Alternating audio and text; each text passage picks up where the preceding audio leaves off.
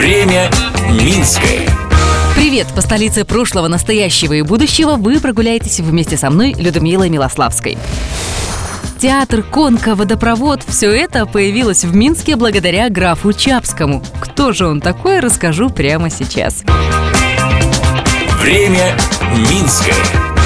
Граф Кароль Чапский был городским главой Минска в конце 19 века. На должность главы он заступил в 1890 году, ему тогда было всего 30 лет.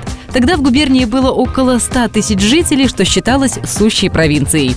Первым делом новый городской глава решил достроить городской театр. Мы его знаем как театр имени Янки Купалы. При нем стали пользоваться телефоном, построили первую в стране телефонную станцию общего пользования. А в 1892 году была торжественно открыта конка – трамвай, который возила по рельсам запряженная пара лошадей.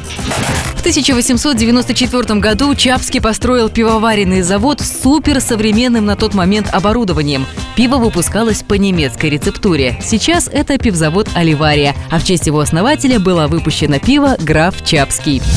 Минчане Чапского любили, его избирали на пост главы города трижды. Однако в 1900 году он заболел туберкулезом и уехал на лечение за границу. Тогда же его обвинили в финансовых махинациях, хотя уже на втором сроке Чапский отказался от своего жалования в пользу города.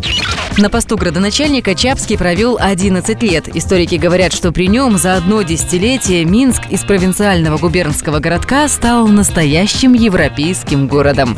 Затем, как течет время Минское, слежу я, Людмила Милославская. Благодарим за информационную поддержку программу «Минск Минчане». Смотрите в субботу в 11.00 на телеканале СТВ.